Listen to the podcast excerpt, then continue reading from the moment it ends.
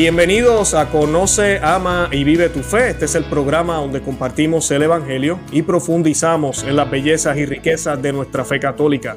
Les habla su amigo y hermano Luis Román y quisiera recordarles que no podemos amar lo que no conocemos y que solo vivimos lo que amamos. En el día de hoy nos acompaña una cara muy conocida, ya lo están mirando, yo creo que yo no tengo que presentarlo, muchos de ustedes ya lo conocen, es el hermano Rafael Díaz, a quien admiramos muchísimo, eh, yo digo que es el más querido y el más odiado.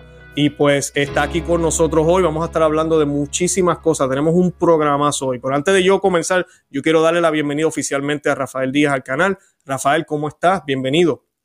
Eh, gracias, hermano Luis. Eh, un placer estar aquí me siento ya parte de, este hermoso canal, Conoce, Ama y Vive tu Fe. Me, agrada bastante que, siga creciendo eh, muchísimo este canal. Parece que la última vez que grabamos un en vivo eh, estabas llegando a los 100 mil y ahora ya vas para los 130 mil. Entonces, gracias, gracias a todos los suscriptores de este canal de Conoce, Ama y Vive tu Fe por apoyar al hermano eh, Luis. Eh, yo siempre le digo a la gente, ¿no? Cuando me, cuando me preguntan, ¿no? ¿A quién me recomienda? ¿A qué laico me recomienda para escuchar? Siempre digo al hermano Luis Román, hermano Luis Román, porque también pues, eh, está hablando pues cosas que, hoy tenemos que eh, hablar y pues muchos no se atreven, así que gracias hermano Luis, gracias por, por esa valentía y pues aquí estamos para apoyarle. Igualmente, igualmente. Le decía a Rafael Díaz fuera del aire que siguiera hacia adelante, que sabemos que hay muchos ataques, pero hay muchísima gente que se está beneficiando del trabajo tuyo y pues te deseamos todo lo mejor. Siempre te tenemos en nuestras oraciones. De verdad que necesitamos más personas que se, no tengan miedo a decir la verdad eh, sin importar lo que, lo que cueste.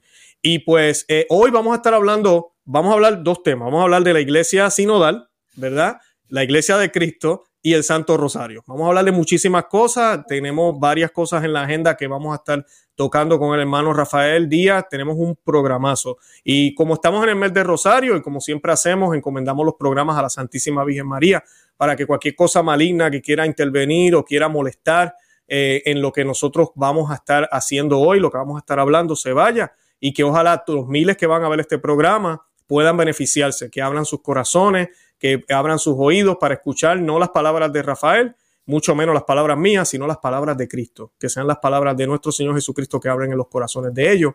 Y pues Rafael, yo voy a hacer la primera parte del Dios te salve, tú haces la segunda por razones de audio y esta oración la hacemos en el nombre del Padre y del Hijo y del Espíritu Santo. Amén. Dios te salve, María, llena eres de gracia, el Señor es contigo, bendita tú eres entre todas las mujeres y bendito es el fruto de tu vientre Jesús. Santa María, Madre de Dios, ruega por nosotros, pecadores, ahora y en la hora de nuestra muerte. Amén. Amén. Nuestra Señora de Santo Rosario, ruega por nosotros. En el nombre del Padre y del Hijo y del Espíritu Santo. Amén. Bendito sea Dios. Bueno, Rafael, muy contento y emocionado de estar aquí contigo hoy. Eh, yo quería comenzar con el tema de la iglesia sinodal y la, razón por la que lo voy a hacer es porque ahora esta semana comienza el sínodo o, este camino sinodal que nos han propuesto desde Roma. Va a ser un proceso de tres años, para los que no lo saben, que nos están viendo hoy. Y ese proceso primero va a comenzar en las diócesis, luego en cada conferencia episcopal. Y para el 2023 es que realmente se van a reunir los obispos eh, como tal en, el, en Roma. Y pues la, la, es, un, es algo nuevo, nunca se había dado. Hay muchos comentarios sobre esto, muchas opiniones. Yo le digo a la gente que se fijen en lo que ha pasado en Alemania. No estoy diciendo que va a pasar exactamente lo mismo, pero es una señal de lo que puede pasar. Y Rafael, antes de yo hacerte la primera pregunta, yo te voy a citar aquí al Papa, eh, al Papa Francisco, eh, que para aclarar a los que nos están viendo, Rafael y yo creemos que tenemos Papa y el nombre de él es el Papa Francisco y tenemos que orar mucho por él. Lo hemos dicho muchísimas veces, este mes de Santo Rosario lo tenemos que ofrecer por él. Y él dijo eh, recientemente, el 18 de septiembre, van varios días, este fue el discurso, yo voy a compartir el enlace del discurso, está en el website del Vaticano. Voy a compartir ese enlace para que, el que tenga dudas vea el discurso completo. Yo solo voy a leer unos pedazos eh, porque son los que me llaman la atención y son más relacionados a lo que vamos a hablar esta noche. Eh, pero en, este, en esta parte, esto es lo que dice el Papa. Él dice, hay mucha resistencia a superar la imagen de una iglesia rígidamente dividida entre dirigentes y subalternos, entre los que enseñan y los que tienen que aprender, olvidando que a Dios le gusta cambiar posiciones. La iglesia sinodal restituye el horizonte del que sale el sol, Cristo. Levantar monumentos jerárquicos es cubrirlo. Cuando la iglesia testimonia de palabra y de obra el amor incondicional de Dios, su extensión hospitalaria expresa verdaderamente su propia catolicidad. Ser iglesia es un camino para entrar en esta amplitud de Dios. Y eh, Rafael, eh, termino ahí el quote o la frase del Papa Francisco. Eh, yo lo había mencionado en el programa, pero quiero saber tu, tu opinión sobre esto.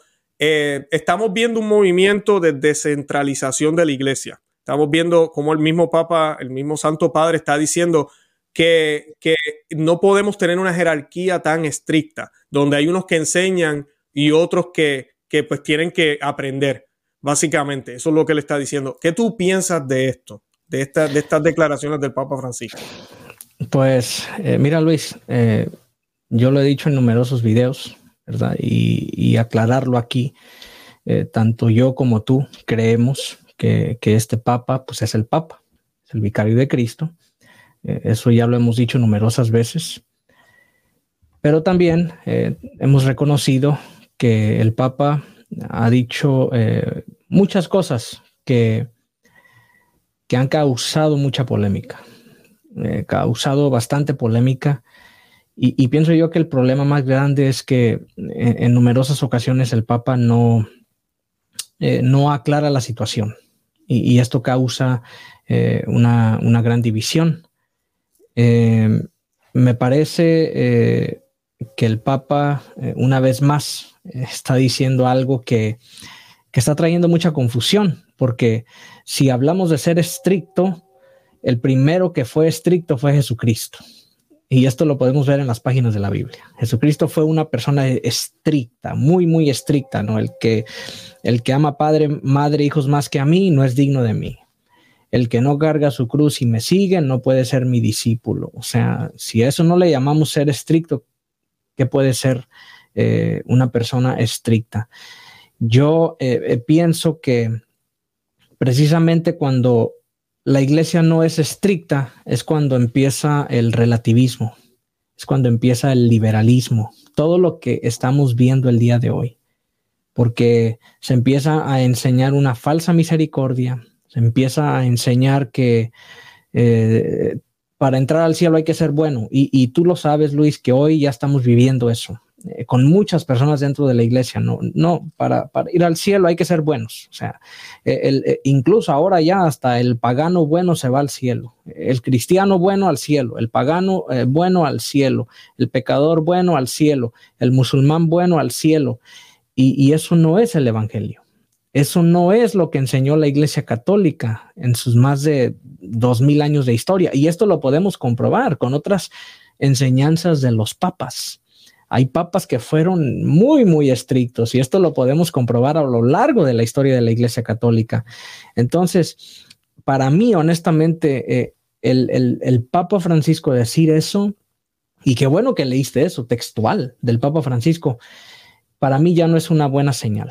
Y, si somos honestos, este sínodo, eh, lo dije en un video hace poco, eh, veo que se van a cumplir muchas profecías muchas profecías que ya se han venido diciendo, eh, ¿verdad? Con, las apariciones de la Santísima Virgen María.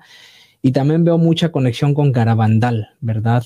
Eh, una de las videntes en Garabandal incluso, incluso dijo que eh, cuando sucediera el, aviso, antes de eso iba a haber un sínodo. Y, yo pienso que, que, este es el sínodo, porque ya estamos viviendo los últimos tiempos, de eso no hay duda. Entonces, yo no veo la cosa eh, con, un buen propósito, honestamente, y muchas cosas van a suceder en este sínodo. Eh, he leído la información, las fuentes que me han llegado.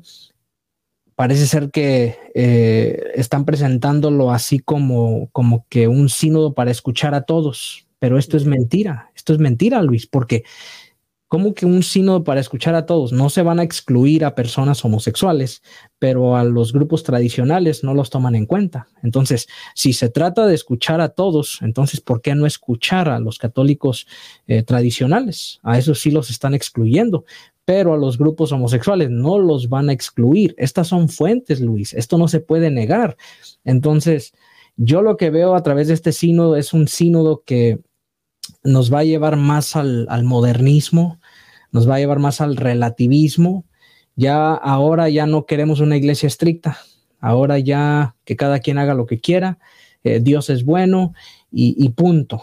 Y, esto le va a causar eh, mucho daño, mucho daño a la iglesia. De aquí en adelante estamos viendo que ya solo vamos a tener malas noticias, hermano Luis. Esto ya es un hecho. Eh, todo, todo está colapsando, hay un desastre, pero, pero gracias a Dios que, Dios sigue firme, Dios es poderoso y por eso más que nunca tenemos que eh, doblar rodilla en estos tiempos. Así mismo es.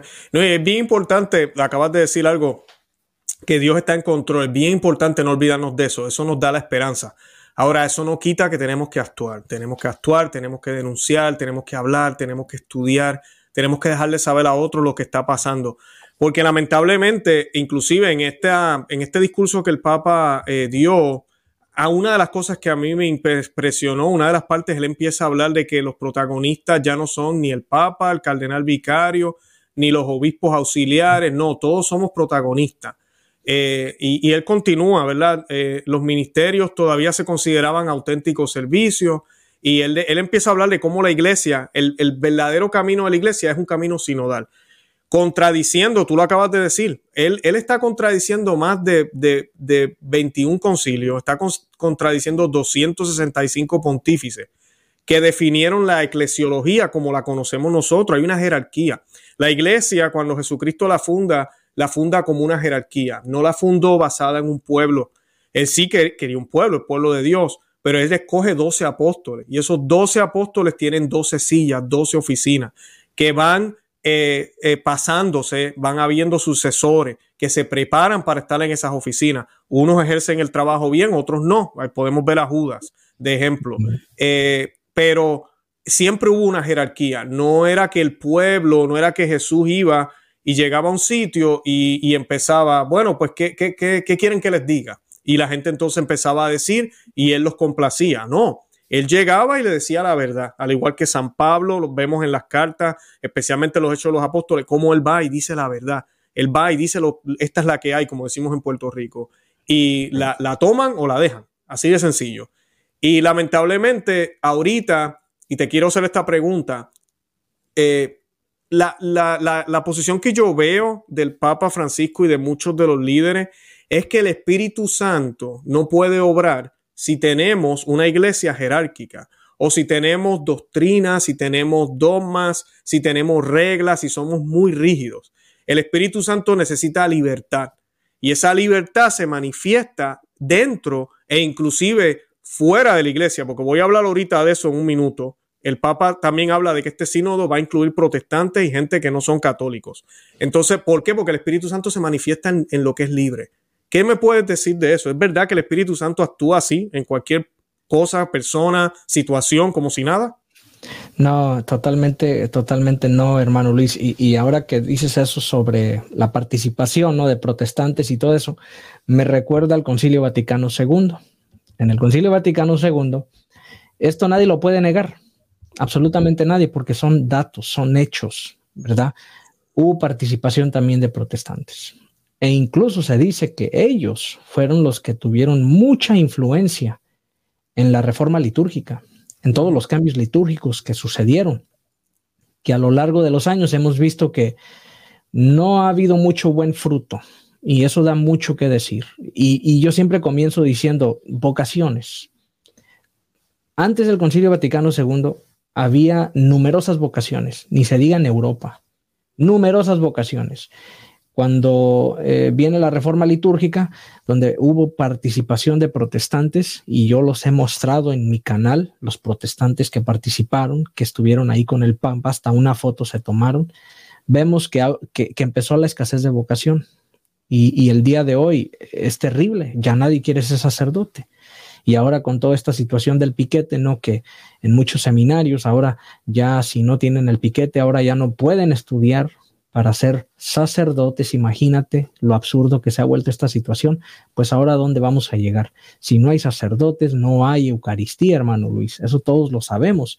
Entonces, eh, una vez más, otra clara señal con esto que tú estás diciendo, la participación de personas no católicas que no tienen nada que ver con la doctrina católica, que no creen en la doctrina católica, no profesan la doctrina católica, grupos de toda creencia e incluyendo eh, grupos homosexuales, esto no va a parar en nada bueno. El Espíritu Santo no se puede mover, no puede trabajar, no puede trabajar así. Entonces, e, es, lamentable, es lamentable, ¿verdad? Que, que eh, un papa nos esté diciendo esto, que, que, el protagonista ya no es él, ya no son los cardenales. No, no me cuadra esta situación, hermano Luis. Lo digo, lo digo respetuosamente, eh, estoy dando mi opinión, pero yo pienso que muchos también se han dado cuenta de esto, que eh, esto no va para un bien, no va para un bien. Esa palabra, no, ahora que tú lo mencionaste, no, la, rigidez, como que se volvió muy popular esa palabra cuando el Papa Francisco salió diciéndonos sobre algunos predicadores, no, que son muy rígidos, como que desde allí esta, esta palabra se ha vuelto muy popular, porque ahora pues eh, cuando queremos predicar la verdad, cuando queremos denunciar cosas, ahora ya para muchos nos volvemos eh, predicadores muy rígidos, ¿no? Lamentablemente, eh, esto ha causado mucha confusión y yo te lo digo honestamente, hermano Luis, aquí en tu canal, este sínodo eh, va a, causar más confusión todavía y, una vez más, en lo personal para mí, esto no va a parar en nada bueno. Y sigo firme en esto que te digo, se van a cumplir varias profecías e, en este sínodo. Claro que sí. Yo te voy a preguntar sobre, sobre esas profecías ahorita, eh, Rafael, pero déjame leer la frase del Papa para que entiendan por qué mencioné lo que mencioné. Él dijo lo siguiente, dijo, os pido por favor Dejad las puertas y ventanas abiertas. No os limitéis a considerar solo a los que acuden y piensan como vosotros, que serán el 3, el 4 o el 5%. Dejad que entren todos. Dejaos salir al encuentro y que os interroguen, que sus preguntas sean las vuestras. No dejéis a nadie fuera o detrás. Será bueno para la diócesis de Roma y para toda la iglesia que no se fortalece solo reformando estructuras. Este es el gran engaño, dando instrucciones, ofreciendo retiros y conferencias o a fuerza de directivo y programas. Esto es bueno, pero como parte de otro, sino de, de redescubre como pueblo que quiere caminar junto entre nosotros y con la humanidad. Esas son las palabras del Papa y suena como si los paganos tuvieran algo que enseñarnos o la gente que no asiste a la parroquia tienen algo que enseñarnos. Los que llevan tiempo viendo los, programas nuestros, y, estoy seguro que los de Rafael también, cuando se hizo el sínodo de la Amazonía, una de las cosas que se dijo muchísimas veces fue sobre el conocimiento ancestral de los indígenas, como si fuera algo que Cristo no nos dejó. Entonces, Cristo se quedó corto, entonces tenemos que buscar el conocimiento ancestral de las comunidades o, o pueblos indígenas que nos van a mostrar yo no sé qué cosa para poder ser mejores, ¿verdad? Y poder, no sé, llegar a madre tierra.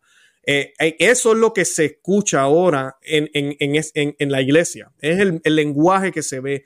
Y se habla de una falsa humildad, Rafael. Porque entonces como que, ah, ya la iglesia no es la que se pasaba antes. La iglesia decía, nosotros tenemos la verdad y no vamos a escuchar a nadie. Eh, ahora la iglesia es abierta. Ahora la iglesia va y dice, nosotros tenemos a Cristo, pero ustedes también tienen lo suyo y aquí estamos para acompañarlo. Y eso eso se llama apostasía, porque ese no es el Evangelio, Rafael, ese no es el Evangelio. ¿Qué me puedes decir de eso? ¿Es esa la misión de la iglesia? ¿Acompañar y dialogar? Y, esto precisamente es lo que he venido denunciando por, ya varios tiempo. Y, quiero que sepa eh, eh, algo toda tu audiencia, hermano Luis, todos los suscriptores de este hermoso canal, Conoce, Ama y Vive tu Fe. Esto que yo estoy diciendo, esto, esto que el hermano Luis viene diciendo en todos sus videos, Hay muchos sacerdotes que quisieran decirlo, pero no pueden, no pueden. Y yo tengo las pruebas. A mí me escriben numerosos sacerdotes. Todo esto que yo digo, todo esto que tú dices, hermano Luis, mucho bueno y, santo sacerdote quisiera decirlo y no puede. ¿Por qué? Porque los van a suspender, los van a cancelar. Eh, es, lamentable esta situación, pero eh, ahora que tú dijiste esto sobre eh, no excluir a nadie, no dejar a nadie fuera, eso es relativismo. Eso es un relativismo total y un perfecto ejemplo de eso lo vimos hace poco con, un evento que tuvo eh, eh, Roma, un evento virtual, donde resulta que una de las personas que dio una de las conferencias, uno, una de los oradores, fue la hija de Hillary Clinton, Chelsea. Y, eso solo para mencionarte a una persona. Yo me parece que tú también hiciste un video sobre eso. sabes todos los oradores que se hicieron presentes. E, esto es increíble. ¿Cuándo, nos íbamos a imaginar que una persona como Chelsea Clinton, pro-abortista, ¿no? 100% a favor del aborto, estuviera dando una conferencia y, no solo eso, invitada, invitada por, por Roma. Eh, esto, esto es terrible, dije yo. ¿Qué nos pueden enseñar ellos? ¿Qué nos pueden enseñar ellos? Pero lastimosamente, hermano Luis, este pensamiento eh, empezó a, abundar mucho entre muchos católicos después del Concilio Vaticano II. El espíritu del concilio, lastimosamente, eh, como le dice, como le digo yo a personas, ¿no? Antes del concilio no se aceptaban a los herejes. O sea, ustedes creen esto, pues por allá. Aquí somos católicos, creemos esto, esta es nuestra doctrina, somos la iglesia fundada por Jesucristo. Hoy decir todas esas cosas, e incluso muchos dicen, usted solo quiere pelear. Eh, ¿Qué le pasa a usted? o, sea, todos somos hijos de Dios. O sea, ellos también se pueden salvar. No todos tenemos que creer igual. Y esto lo he escuchado hasta de católicos. Y dice uno, ¿qué pasó? O sea, es terrible esto. El relativismo entró a la iglesia desde hace mucho tiempo, pero ha ido creciendo, ha ido creciendo cada vez más. Y ahora con todas estas cosas que están sucediendo, ahora con, con eh, puestos altos en la iglesia, no decir ciertas cosas, eh, e, es lamentable, es lamentable. Yo eh, aprovecho para decirlo. Una de las cosas que verdaderamente a mí me impactó, ¿no? Que, que dijo el Papa Francisco y que hasta la fecha está causando mucha división, eh, es sobre Martín Lutero. Eh, de todo lo que ha dicho el Papa, cuando, y, yo sé que tú sabes esto, cuando dijo que Martín Lutero era testigo del Evangelio. Y, y, y, o sea, esto no se puede negar, hermano Luis, el Papa lo dijo, claro, está en video, que, el, que Martín Lutero era testigo del Evangelio. Y yo cuando escuché eso, yo dije, estoy escuchando bien, pero el Papa lo dijo. Eh, uno de los herejes más grandes en toda la historia de la iglesia el Papa dice que es testigo del Evangelio. Y esto causó mucha división, mucha confusión hasta la fecha. Y, pues es lamentable, es lamentable. Y una vez más, el Espíritu Santo no trabaja así. No trabaja así. Yo, este sínodo, sigo firme. Hay algo detrás y no es para un bien. No es para un bien porque en un sínodo, tener personas de toda creencia, tener personas que no comparten nuestra fe, ni creen nuestra fe, yo no veo cómo el Espíritu Santo pueda obrar así. Honestamente, yo, yo no lo veo. No, es posible esto. Claro, no, y en la, y en la contradicción, eh, yo escuchaba los otros días un sacerdote eh, que me enviaron un video de estos de TikTok, un video corto. El sacerdote empieza a hablar de cómo el Espíritu Santo obra de maneras distintas en distintos lugares y viene y dice, a mí me han preguntado por qué en Alemania se eh, bendicen a las parejas de, ¿verdad? De, del mismo sexo. Eh, pues es porque el Espíritu Santo posiblemente ha preparado a la gente de Alemania para poder aceptar eso. Ese ha sido el camino de ellos. Nosotros todavía acá no estamos listos. Entonces, nosotros no somos quienes para juzgar al Espíritu Santo. El Espíritu Santo obra diferentes maneras en diferentes lugares, diferentes maneras, diferentes personas, en diferentes relaciones. Yo veía, escuchaba eso, Rafael, yo casi tiraba el teléfono al suelo. Y pero no puede ser. Y el hombre con collar y todo. Y yo creo que esa es la mentalidad que hay ahora. Es como si el Espíritu Santo se pudiera contradecir, inclusive en el tiempo. Porque esto que está diciendo el Papa Francisco, la iglesia nos ha enseñado que hay una jerarquía, que la iglesia es jerárquica y no la iglesia nos lo ha enseñado. Cristo mismo vino a instituir una jerarquía, él es el rey, el rey soberano, y colocó un vicario como cabeza visible de la iglesia, y, luego están los apóstoles, y hay, hay toda una jerarquía muy clara. Y la iglesia por dos mil años no pudo haberse equivocado. Entonces ahora me van a decir que el espíritu de la iglesia siempre fue sinodal, pero nos enteramos ahora. No, y, lo que pasa también es lo siguiente, y qué bueno que dices esto, hermano Luis, porque es bien importante decirlo. Eh, la iglesia e, es muy clara en su doctrina, ¿verdad? Eh, a, los homosexuales, por ejemplo, eh, que viven en castidad, en castidad, dice la iglesia que hay que ayudarles en ese proceso. Y un homosexual que vive en castidad puede salvarse puede salvarse, siempre y cuando vive en castidad. Pero el problema es que el día de hoy, lo que quieren imponerle a la iglesia, y literalmente imponerle, es que homosexuales practicantes, ¿verdad? Sean aceptados, puedan comulgar, que todo el mundo les diga, ustedes se van a salvar, Dios está contento con ustedes. Y lastimosamente vemos sacerdotes como James Martin, jesuita, para nombrarte uno, que apoyan eso. Y por supuesto que lo apoyan porque James Martin propuso también cambiar el catecismo de la Iglesia Católica en el numeral 2357. Eso fue un escándalo grande. Y lo peor de todo es que nadie le dice nada. Es más, hasta tiene todo el apoyo en, la arquidiócesis allá de Nueva York donde está. A él si no lo suspenden, no le dicen nada.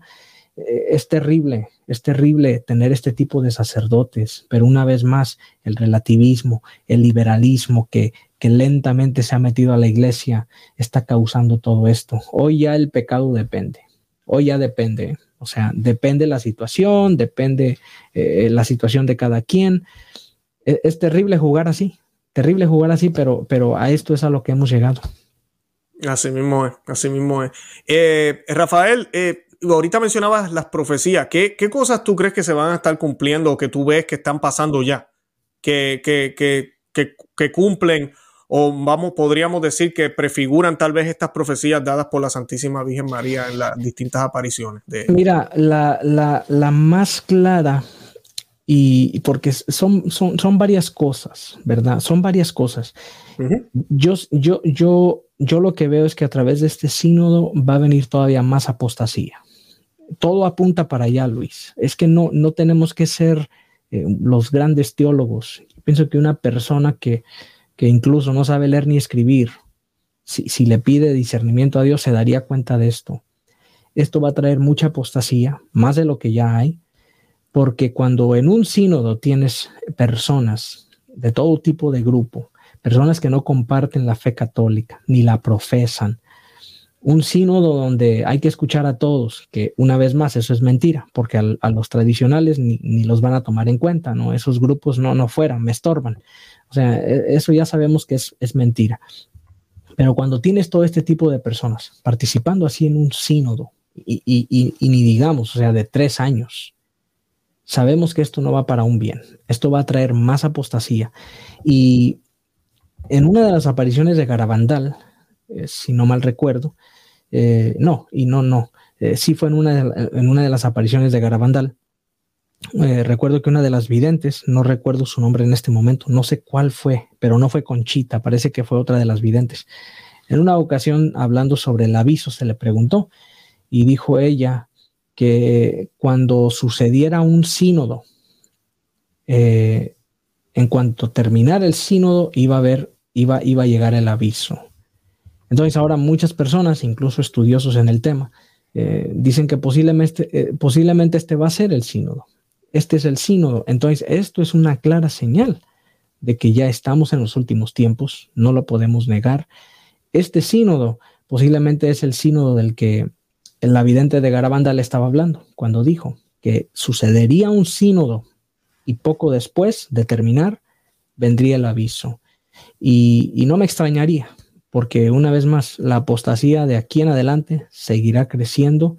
Lastimosamente hay mucho infiltrado, hay mucho masón y parece ser que están controlando a la iglesia. E, e, es escandaloso decir esto, hermano Luis, porque ¿cuándo nos íbamos a imaginar eso? Pero lo que sí es un hecho es que los enemigos de la iglesia la quieren destruir de adentro. De, afuera no van a poder, ni de adentro van a poder. La promesa de Cristo se cumple, pero sí le están causando bastante daño de adentro. Y ya se metieron, ya se metieron. Entonces es tiempo, la verdad, de, de ponernos firmes, ser soldados de Cristo, porque nadie dijo que este camino es fácil. Y al final, el, que verdaderamente va a, triunfar y va a perseverar es aquel que verdaderamente eh, esté con Cristo. Exacto. Y algo que, creo que la providencia del Señor, eh, de Dios, que siempre está en acción, nosotros sabemos por fe, como dice la palabra de Dios, que todo obra para el bien de los que lo aman. Sabemos por fe que esto está sucediendo en, cierto sentido para que veamos qué es trigo y qué es, eh, qué, es la cizaña. ¿Cuál es cizaña y cuál es trigo? Porque hace unos años estaban como mezclados. Había mucha confusión en ese sentido y la gente pues no lo podía ver. Ya ahorita es más claro y cada vez se ve que va a ser más claro, como dices tú, Rafael. vamos a ver más todavía, con mucha más claridad, eh, quiénes están predicando el Evangelio y quiénes están tratando de predicar otra cosa dentro de la Iglesia Católica. Sí. Por ende, nos toca a nosotros reaccionar.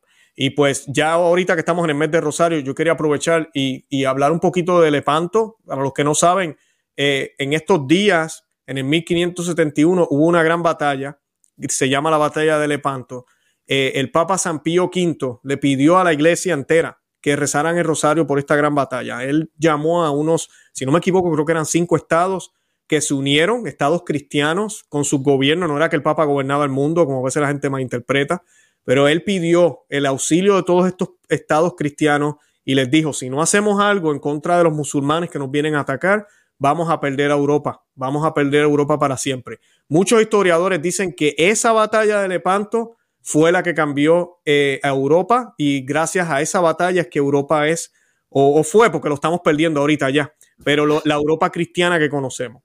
Y pues esa batalla sucede, ellos empiezan a rezar el rosario desde el 6 de octubre. Para el 7 de octubre eh, eh, ya tienen la victoria. Y el Papa San Pío V, estando reunido con algunos de sus cardenales, tiene una voz de, no es de sabiduría, de, entendimiento, podríamos decir, y le dejan saber desde el cielo que habían ganado. Sale a la ventana allá en, en el Vaticano, en San Pedro, y le deja saber a todo el mundo, ya ganamos, ya ganamos la batalla, démosle gracias a Dios. Dos semanas después fue que por fin llegó uno de los de la batalla a dejarle saber al Papa que habían ganado y ya todo Roma sabía, todo el mundo sabía que habían ganado la batalla. Eh, ahí podemos ver un evento milagroso en ese sentido. Dentro de la batalla como tal, cuentan la historia que la marea y el viento cambiaron y cambiaron a favor de donde estaban, porque toda esta batalla fue en el, mar, en el océano, cambió a favor de los cristianos. Y por esa, por, por esa intervención de Dios es que ellos ganan la batalla. No hay duda que fue gracias al Santo Rosario, entonces eh, la, fiesta de Nuestra Señora, que ahora se le llama Nuestra Señora de Rosario, comienza entonces a celebrarse los 7 de octubre. Esa es la historia. Pero de por sí es basada en una batalla. A veces se nos olvida, se nos habla mucho de, de, a veces vivimos este cristianismo que es solo amor y, y Dios es como un, casi un osito de peluche que me acompaña donde quiera que yo voy.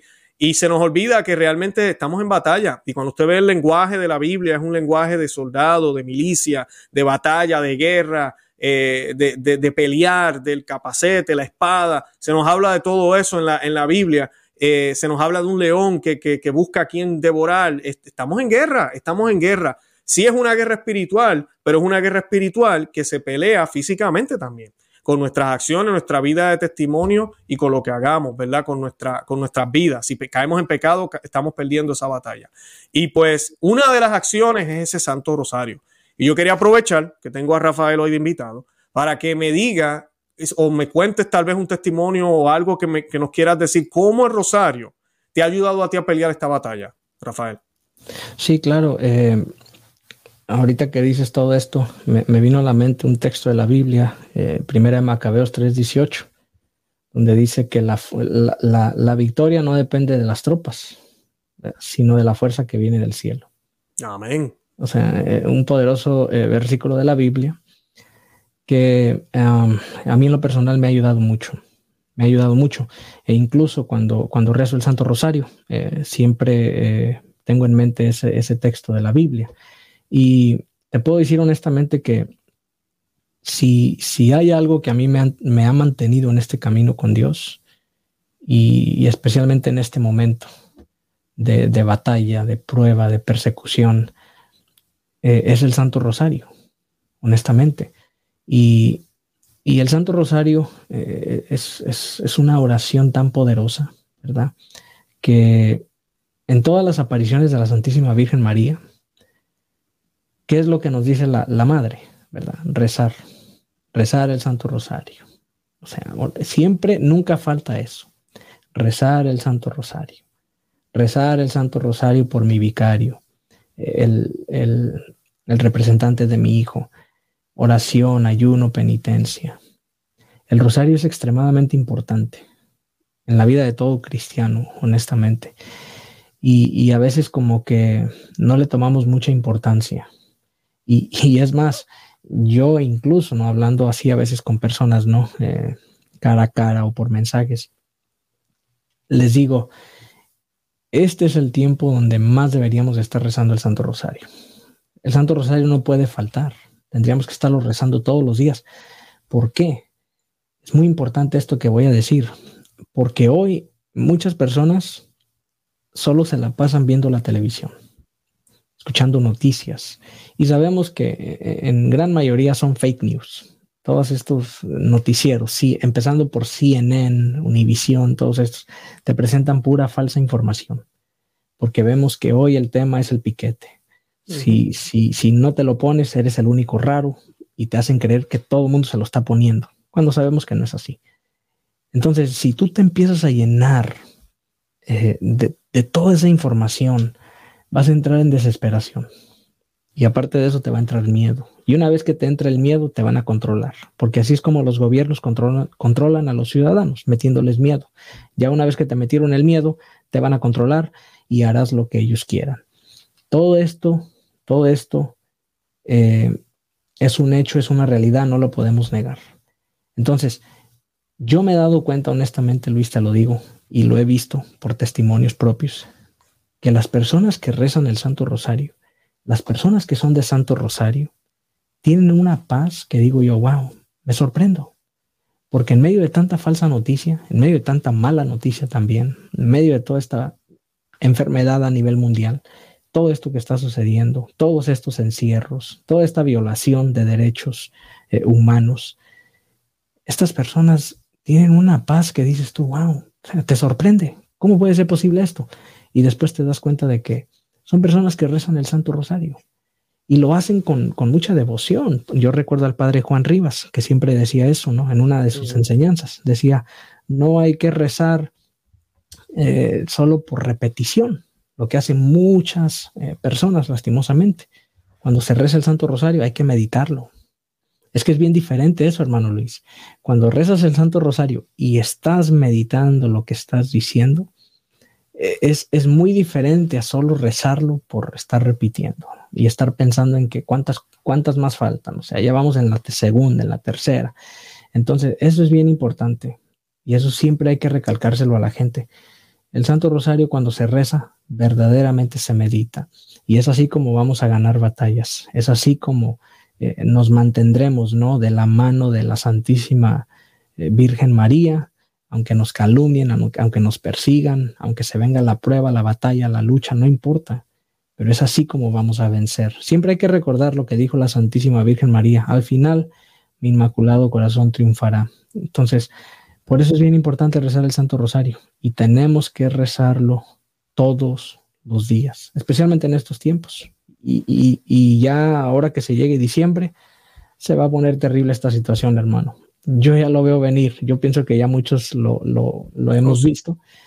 Va a ponerse terrible esta situación. Y la persona, honestamente, que no esté rezando el Santo Rosario, yo no sé qué va a hacer. Yo no sé qué va a hacer, pero se viene muy fuerte la prueba. Así mismo es. Sabes que eh, ahorita mencionabas lo de la memoria y cualquier persona que nos esté viendo que, sea militar sabe que una de las cosas que, se practica en cualquier plan de estrategia es la memorización. tú memorizas el plan y lo ejecutas. No, en las batallas no se improvisa, eh, no se basa en sentimiento, hay un plan, hay una estrategia.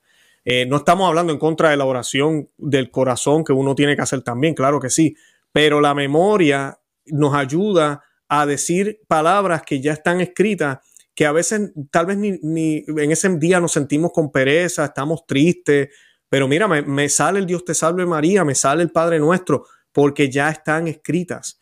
Eh, y me llevan entonces a esa meditación. E inclusive a mí me pasa que después que ya yo voy por el segundo o tercer misterio, el ánimo me cambia, lo que tú decías ahorita, mi estado de ánimo cambia, eh, mi forma, el, cómo me siento me cambia. Eh, el Señor me habla en la mente mientras yo estoy meditando, yo siento que me vienen pensamientos referentes a lo que me preocupa. El Señor me habla es, es, esa arma es un arma y es una, es una y es militar porque cualquier soldado, como ya dije, practica y usa la, la, memoria. Y además de eso, algo que a mí me gusta de Santo Rosario, Rafael, eh, y, si, y que voy a dejar unos minutos para que abunde sobre esto, es el hecho de que hay una manera única de hacerlo siempre. Nos enseña a nosotros disciplina, nos enseña a ser obedientes y humildes. O sea, el Santo Rosario es un Padre Nuestro, cada misterio, diez Ave Marías y un Gloria. Yo no puedo cambiar eso, no puedo decir siete Ave Marías un día. Ah, voy a hacer el primero con cinco Ave Marías, el segundo misterio con tres Ave Marías y el otro lo hago con diez. No, yo tengo que seguir un orden. Y eso me, me, me recuerda a mí que las batallas se ganan con consistencia y persistencia. Lo estoy haciendo mientras practico el Santo Rosario. ¿Qué nos puedes decir de eso, Rafael? Claro, eh, es muy cierto eso que tú dices, ¿verdad? Cuando uno, cuando uno eh, se memoriza algo, es muy importante, sí, pero esa memorización nos tiene que llevar a la meditación. Y qué bueno que dijiste eso, porque eso, es, extremadamente importante. Cuando no hay meditación, o sea, no quiero decir que el, rezo del Santo Rosario no, no lo tome en cuenta el Señor. O sea, el, rosario es una oración poderosa, o sea, y punto pero yo lo he escuchado de numerosos sacerdotes, eh, empezando por el padre Juan Rivas, sacerdote muy enamorado de la Santísima Virgen María, de nuestra Madre, y, siempre recuerdo que él decía, nunca va a ser lo mismo, aunque te sepas todo el rosario, aunque te sepas ya todas las letanías de memoria, excelente, mejor que te las sepas de memoria que no. Pero si no hay una meditación eh, eh, es, es, muy diferente. Es, es, más o menos así como todo el mundo sabe que, que, Dios nos ama. ¿Quién no ha escuchado eso? A todo el mundo se le ha dicho, hasta los ateos saben, Dios me ama. Hasta los ateos, en serio, han escuchado esa frase. Pero otra cosa es muy distinta cuando lo experimentas, cuando ya experimentas ese amor de Dios, cuando lo meditas, eh, es cuando tu vida cambia. Entonces, cuando hay una meditación de, la oración del Santo Rosario. Eso es lo que nos lleva a la humildad. Que por cierto, la humildad eh, es increíble, Luis, tener que explicarle a la gente eso el día de hoy, porque hay gente que cree que ser humilde es pues aceptar todo, o sea, aceptar todo, eh, no juzgar, no, no, denunciar. Lastimosamente a eso hemos llegado el día de hoy, cuando es todo lo contrario. La, la humildad es reconocer que hay un ser superior a mí, que yo solo soy polvo y al polvo volveré, que tengo un creador. Hay gente que, a veces no, no, está captando eso. Hoy como que todo lo queremos cambiar, ¿verdad? Porque queremos que Cristo se acople a nosotros. O sea, ya, ya, ya, ya ahora el mundo así trabaja y, y, quieren imponérselo a la iglesia. La iglesia ya no se tiene que acoplar a Cristo. Ahora Él se tiene que acoplar a nosotros. Y, y lastimosamente todo esto sucede por, por falta de oración eh, falta del Santo Rosario. Por eso a mí me sorprende, y no me canso de decirlo, eh, numerosas comunidades, grupos que yo he conocido a lo largo de los años, que son fieles al Santo Rosario. Algunos no saben leer ni escribir, pero fieles al, Santo Rosario. Y cuando lo rezan te contagian. O sea, lo meditan de una forma que no te imaginas. Y dices tú, aquí hay algo. Eh, eh, estas personas tienen amor a la Santísima Virgen María y te das cuenta, te das cuenta que son personas que no tienen nada, pero lo tienen todo, porque tienen amor, tienen paz, tienen esa, e, e, esa relación con Jesucristo, con la Santísima Virgen María. Y, y, tú lo puedes palpar, que son personas que aunque estén en una situación extremadamente difícil, aunque posiblemente ya lo estén perdiendo todo, son personas que tienen paz, que tienen paz, que, que, que aspiran a las cosas del cielo, no de la tierra. Y eso es algo que hay que valorar mucho. Y ahí es donde te das cuenta el poder de la meditación, del, Santo Rosario. Y en este mes de octubre, mes del Santo Rosario, tendríamos que honestamente preguntarnos a nosotros mismos si, si cuando rezamos el Santo Rosario lo estamos meditando, o si solamente, como todo mundo, ¿no? Solo repetir, repetir, repetir. Claro, no hay alguien que nos da el ejemplo de esa meditación eh, perfecta, obviamente la Santísima Virgen al pie de la cruz del Señor, eh, quien eh, eh, meditó toda su vida, muchísimos episodios como la misma Biblia nos dice, y nos lleva a, la acción. Yo siempre le digo a la gente, si la oración no te lleva a la acción, no estás orando bien, algo estás haciendo mal. Y nosotros como católicos rezamos y oramos, ¿verdad? comenzamos con, con, las oraciones ya escritas, pero también tenemos que orar con el corazón y dejarle saber al Señor lo que, lo que nos preocupa, lo que, lo que deseamos. Pero algo bonito que a mí siempre me utilizo a veces cuando las personas no nos entienden a los católicos. Mateo 26, 44 dice que el Señor, estando en Getsemaní, dejándolos a ellos, a, Pedro, Santiago y Juan, se fue y oró por tercera vez diciendo otra vez las mismas palabras. O sea que el Señor estaba repitiendo palabras cuando se encontraba en ese momento de agonía. Pero ¿y qué pasó después? El Señor no se quedó ahí. El Señor cargó su cruz, asumió lo que el Padre quería valientemente. Y es lo que tú acabas de decir. Eh, cuando uno reza y medita rosario, eh, como debe ser, y, tú, lo que tú dices también, yo lo he visto, personas que lo hacen todos los días. Nosotros aquí en casa, gracias a Dios, lo hacemos todos los días en familia. Y, y de verdad, da paz, da tranquilidad, ayuda. No es que seamos los más perfectos, pero, pero ayuda, porque pues tú, Rafael, tú y yo, a mí, ¿qué hacemos en este, estos programas que hacemos? A mí no es fácil. Eh, yo quisiera hablarles de, de, de, lo, de, lo, brutal, y ahí se me salió boricua, de lo brutal que la iglesia está atacando el nuevo orden mundial y cómo la iglesia está ahora llevando la bandera, buscando medicina alternativa para lo que está sucediendo ahora y apoyando a doctores que promueven nuevas ideas para combatir lo que está sucediendo y, y, combatiendo y denunciando a los gobiernos. Y yo quisiera informarle esas noticias aquí. El Papa acaba de denunciar a, a, a, México que acaba de aprobar la ley tal y tal. Y el Papa dijo, y aquel obispo, y hay sus noticias así aquí y allá, pero la realidad es que no son la mayoría. Y lo más que uno ve es una iglesia que el aborto es malo, pero quédate callado. Eh, eh, la homosexualidad es mala, pero ¿quiénes somos para juzgar? Eh, y, es, un, es un pasivismo, como tú decías ahorita, una falsa humildad que se nos trata de predicar. Lo que yo mencionaba también es triste cuando blasfeman de la iglesia de esa manera, al decir que antes la iglesia era arrogante, al ir y decirle al mundo entero, tenemos la verdad. Y saben que no se trata de que yo diga que tengo la verdad, es que la verdad es Cristo. es, es eso, no es que no es por mí mismo, es que yo acabo, acabamos de descubrir un tesoro precioso. El Señor ha tenido la misericordia de dejarnos de ver y nosotros queremos que tú lo veas también. Esta es la verdad, es Cristo. No, nada que ver conmigo, nada que yo soy mejor que tú. Ese siempre fue el mensaje de la iglesia. ¿Caía bien? No, no caía bien, pero era un mensaje claro, conciso y todo el mundo entero, católicos y no católicos, sabían lo que la iglesia católica enseñaba. Ahorita ni siquiera los católicos sabemos y con este sínodo que hablábamos al principio va a ser mayor el enredo que vamos a tener. Por eso eh, tenemos que enfocarnos en, el Señor.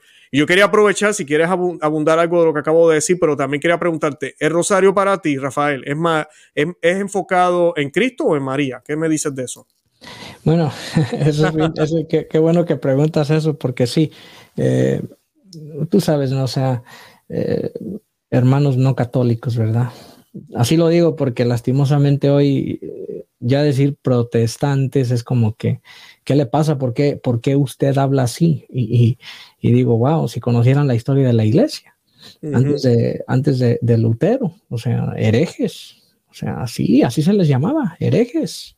Y todavía con Lutero, después de Lutero hubo varios años, o sea, son herejes y punto, o sea, no se aceptan. Y lastimosamente empezó el relativismo, ya nada es malo y el día de hoy, incluso para algunas personas, decir hermanos separados. Lo he visto, hermano Luis. Es, es como que ya un lenguaje muy fuerte. Ahora quieren que digamos los hermanos que no comparten nuestra fe. Imagínate, o sea, ahora hay que decirlo así. O, los cristianos que no son católicos. Y, todo esto se ha venido metiendo, pero pues los protestantes, ¿no? Los hermanos no católicos, eh, usualmente eso es lo que dicen, o sea, es que, es que el Santo Rosario, eso del Santo Rosario, eso del Rosario, ustedes se enfocan en María, ustedes se enfocan en María, no, no en Jesús, pero no necesariamente es así. O sea, no necesariamente es así. Eh, siempre pongo ese ejemplo, ¿no? A mí una vez me dijo un protestante, años atrás, y creo que eso lo dije una vez en un video y se hizo viral, pero me decía él así como, si tú te enfermas, ¿vas con el médico o vas con la madre del médico? Y, como se me quedó viendo, ¿no? Así como que ya lo agarré, o sea, ya, ya lo atrapé, ya, ya. Y, no sé ni por qué, o sea, yo me quedé pensando, ¿no? y no sé si el Espíritu Santo fue quien me inspiró, pero recuerdo que le dije, eh, voy con el médico. Y a veces entonces no hay que ir con la madre. Y le dije, pero la madre me consigue la cita más rápido con el médico. Entonces mm. se quedó así como, wow, o sea, o sea, esa es la diferencia. O sea, voy con el médico si estoy enfermo, pero si voy con la madre, ¿no crees que ella me consigue la cita más rápido? Y eso es precisamente el rosario. El rosario está enfocado en María, pero a la vez también en Cristo, porque todo el rosario está en la Biblia. Y María nos lleva a su Hijo, porque María intercede. María eso es lo que hace, intercede. Ella es intercesora, que no es lo mismo que mediador. Y ella nos lleva a Jesús, que es el único mediador entre Dios y los hombres. Eso es bíblico. Primera Timoteo 2.5. Entonces, cuando rezamos el Santo Rosario, es como darle unas rosas ¿no? a la Santísima Virgen María. Cada Ave María es como una rosa. Pero María nos lleva a su Hijo, Jesucristo, que es la salvación. Entonces, eso, eso es muy importante tenerlo en mente. Cuando se reza el Santo Rosario, de ninguna forma se le está quitando el puesto a Cristo, de ninguna forma. No, no, no, no estamos tratando de decir que María es la salvadora, porque eso no es cierto, eso ni la Iglesia Católica lo enseña. Eh, entonces es bien importante eso para no dejarse engañar. Qué bueno que lo dijiste, porque sí hay mucha gente que a mí me ha escrito también eso, todavía hasta la fecha del día de hoy. Le dicen a la gente, no recen eso, eh, eso es mentira, eso lo inventó la Iglesia Católica y ustedes se están enfocando en María. No, no es así. María nos lleva a Jesús y al final, al final su inmaculado corazón triunfará. Así mismo es. No, y la clase de Biblia que uno recibe con los misterios gloriosos, los, eh, los gozosos, los dolorosos, cuando uno medita cada episodio de la vida de Cristo, eh, es que uno está aprendiendo Biblia, tú sabes hasta el orden de, de, los episodios más importantes de la vida del Señor. Y si lo hace eh, como todo, ¿verdad? Esto no es requisito cuando uno hace rosario, pero usualmente venden libros y panfletos donde tú puedes leer el pasaje bíblico, eh, mejor todavía. Eh, porque pues lo, lo, puedes leer de esa manera. Hay también meditaciones de santos. una de mis favoritas de San Luis María de Montfort, eh, nosotros hacemos aquí el rosario con él y también hacemos el, con, bueno, con él, porque sí, él, viene, él está aquí también, los santos nos acompañan, eh, pero también el Via Cruz y los viernes, también eh, meditarlo a la luz de, grandes santos que, meditaron en lo mismo que nosotros meditamos, que ese es el otro punto, el rosario para mí, Rafael, el, es como ese lazo que también nos conecta con los cristianos que ya se fueron.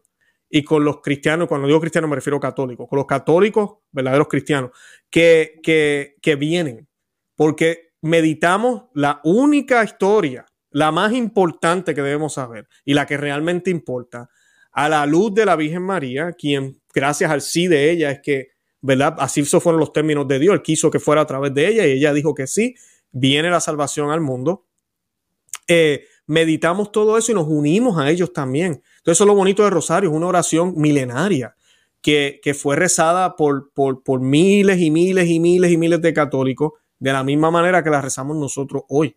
Y eso nos une como iglesia. Eso es lo que hace la iglesia católica, no solo que estemos en el mundo entero. El hecho de que es católica porque es católica eh, rompiendo el tiempo y el espacio, porque ella es Cristo y Cristo no está sujeto al tiempo y el espacio.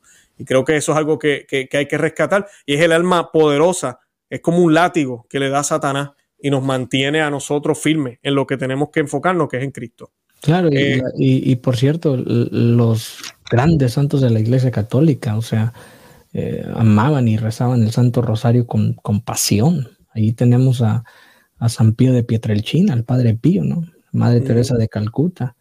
los grandes santos en la historia de la Iglesia eran, eran amantes ¿no? del Rosario. Y, y, por la vida de ellos, si uno lee la vida de los santos, se da cuenta uno de que rezaban el rosario con una pasión. Ahí está San Pedro de Alcántara, o sea, me sorprende a mí cómo, cómo rezaban el Santo Rosario estas personas. Y, y, yo pienso, yo una vez escuché un sacerdote decir eso, meditaban el Calvario. O sea, es que meditaban el Calvario a través del Santo Rosario, ¿no? Y eso es bien importante, ¿no? Porque también cuando uno va a la Santa Misa, o sea, no lo vemos así, pero es estar presenciando el Calvario de Cristo. Por eso es que yo le digo a la gente, en la misa no se aplaude. No se puede aplaudir. Tenemos que estar meditando. O sea, si usted quiere aplaudir, pues por eso tenemos el grupo de oración. Ahí está bien, las alabancitas, no hay problema. Pero lastimosamente hasta eso el día de hoy. Decir eso es usted que se cree. Porque hemos, hemos visto todos estos cambios, el aplaudir y todo esto. Ya nadie quiere meditar. Hoy la, hoy la religión se tiene que tratar de lo que a mí me haga sentir bonito. Entonces, como el Santo Rosario no me hace sentir bonito, aburrido, no lo rezo. Y, de eso no se trata la espiritualidad. Y, es, es, es, es, terrible, hermano Luis. Es difícil hacerle ver a la gente la, la, realidad de las cosas. Claro, claro, no. Y lo que acabas de decir es cierto. Eh, cuando eh, el Santo Rosario no puede ser, como yo digo, ¿verdad? Un checkmark. Eh, cumplí, ya cumplí con esto. No puede ser así. Pero tenemos que saber que a veces no vamos a tener el deseo, no vamos a tener las ganas. El enemigo, se los digo, va a venir cuando menos deseos tengas de pelear. El enemigo y las tentaciones van a venir cuando menos deseos tengas de batallar, cuando menos preparados estés, cuando tengas los, los brazos abajo o estén cansados, porque eso es lo que hace Satanás, eso es lo que hace eh, el enemigo. Es lo que nos tienen ahora, nos quieren cansar con todo este bombardeo en la televisión, en todos lados, nos quieren cansar, nos quieren desesperados. Entonces, tenemos que aprender también a hacer a veces lo que no queremos hacer. Ahorita estaba hablando de Gesemaní. Jesucristo obedeció y lo quiso hacer, pero también como humano, humanamente, su voluntad humana también sentía ese miedo. Y él le pide al Padre, si hay forma, pero que se haga tu voluntad. O sea que no se trata, Él nos da el ejemplo. No solo voy a hacer lo placentero y lo bonito, el milagrito aquí, el milagrito allá, multipliqué los panes y todo el mundo contento. También voy a hacer esta parte. Voy a hacer esto que es difícil. Voy a hacer esto que eh, eh, me, me, me, va a costar la vida. Entonces, ¿estamos tú y yo dispuestos a dar la vida? Porque si no estamos dispuestos a hacer un rosario, carambola, o sea, no pensemos que vamos a estar dispuestos a dar la vida si es que nos las piden. Eh, Rafael, para terminar, ¿algo que quieras añadir? No, sí, eh, eso es bien importante, eso que acabas de decir, porque eh, vemos, por ejemplo, lo mismo sucede el día de hoy en la iglesia, ¿no? En, tiempos de Jesús, en las páginas de la Biblia, multitudes de personas lo seguían. Hoy también multitudes de personas lo siguen, pero el detalle es quién lo sigue por quién es Él. Eh, yo recuerdo años atrás, un, sacerdote, no se me va a olvidar, le doy gracias a Dios por tanta gente buena que ha puesto en mi camino un sacerdote me decía, el, el, verdadero cristiano va a la iglesia por quién es Jesús, no por lo que puede hacer. Y me ponía ejemplos de la Biblia, cuando Jesús multiplicó los panes. La gente pues se maravilló. Y en la misma escritura dice que lo fueron a buscar. Cuando lo encontraron le dicen, maestro, por fin aquí te hemos encontrado. Y es en esa ocasión cuando Jesús les dice, ustedes me siguen no porque entendieron el signo de mi Padre, sino porque les di de comer hasta saciar. Pero vemos que cuando Jesucristo les empieza a decir en Juan 6, mi carne es verdadera comida y mi sangre verdadera bebida, ahí se le fueron. No lo siguieron, se fueron. Entonces, hoy tenemos mucha gente así. Sigue a Jesús por, por lo que puede hacer, no por quién es. Y los, y los verdaderos profetas nunca van a ser aceptados. Los verdaderos profetas siempre tienen que ir en contra del mundo. Los falsos profetas van con el mundo. Se le doblegan al mundo. Y, es triste, es triste. Hablando de eso, lamentable esta situación también que ha pasado en, la Santa Sede con esto del pase verde. E, e, es, increíble, hermano Luis. Eh, si tenías planes de ir al Vaticano, pues ahora te, te, vas a tener que poner el piquete, pero yo sé que tú no harías eso.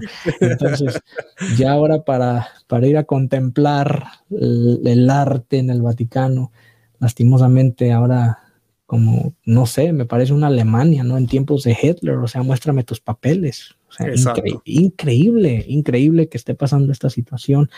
Por eso, por eso es que hay que rezar el Santo Rosario, porque si no, nos vamos a enfermar de ver todo esto que está pasando en Roma, en la Santa Sede, el, estado más pequeño del mundo, pero a la vez el corazón de la iglesia. Y ver, y ver esas cosas suceder allí. O sea, e, es, terrible, es terrible. Por eso hay que rezar mucho el Santo Rosario, para no enfermarnos de la cabeza. Así mismo es, así mismo es, Rafael. De verdad que gracias. Se nos terminó el tiempo. Yo seguiría hablando una hora más, pero no, no, no nos va a dar tiempo. Se nos acabó. Pero nada, yo voy a estar compartiendo los enlaces del ministerio de Rafael Díaz. Yo sé que la gran mayoría de los que nos siguen conocen Ama Vive tu Fe, creo que lo conocen, pero por si acaso, si hay nuevas personas que nunca lo habían visto, pues eh, voy a compartir esos enlaces para que vayan al canal de él y se suscriban y lo sigan. Eh, de verdad que mis oraciones están eh, para ti, Rafael. Siempre estamos orando por ti, por todo lo que haces. pedirle al Señor que te dé fuerza y que te proteja de cualquier cosa y que te mantenga, ¿verdad?, fuerte para seguir haciendo este trabajo que haces, de verdad que sí. Sí, gracias hermano Luis. Eh, como te dije eh, la última vez, eh, lo vuelvo a repetir aquí ante toda tu audiencia, todos tus suscriptores. Yo soy una persona que apoyo 100% al hermano Luis Román. Lo recomiendo siempre a todas las personas porque es una persona que, que también está hablando la verdad. O sea, la verdad, hermano Luis, yo, yo veo tus videos y aplaudo tu valentía. Yo sé que no es fácil, eh, hay, persecución, calumnias, de todo, pero eh, ahí está el hermano Luis, una persona también de Santo Rosario, y, yo sé que eso ha fortalecido mucho tu vida, y, por eso es la importancia, ¿no? De, la gran importancia de, rezar el Santo Rosario. Entonces, aquí públicamente eh, te invito, hermano Luis, a que sigas adelante como lo estás haciendo. Tu canal sigue creciendo y eso es una señal, eso es una señal eh, buena. Y la gente te escucha, la gente te escucha. Yo, yo lo sé porque muchas personas me hablan de ti. Entonces, no te desanimes a seguir adelante. Y pues aquí estamos para apoyar a, a Conoce, Ama y Vive tu Fe un canal donde todavía se, habla la verdad sin, sin miedo. amén, amén. Gracias, Rafael, de verdad, gracias por el apoyo. Y nada, no, con eso nos despedimos. De verdad que invitamos a todos los que nos están viendo a suscribirse al canal, a compartir este video, igual a visitar el canal del hermano Rafael Díaz. Y nada, de verdad que los amamos en el amor de Cristo y Santa María, ora pro nobis. Bye bye.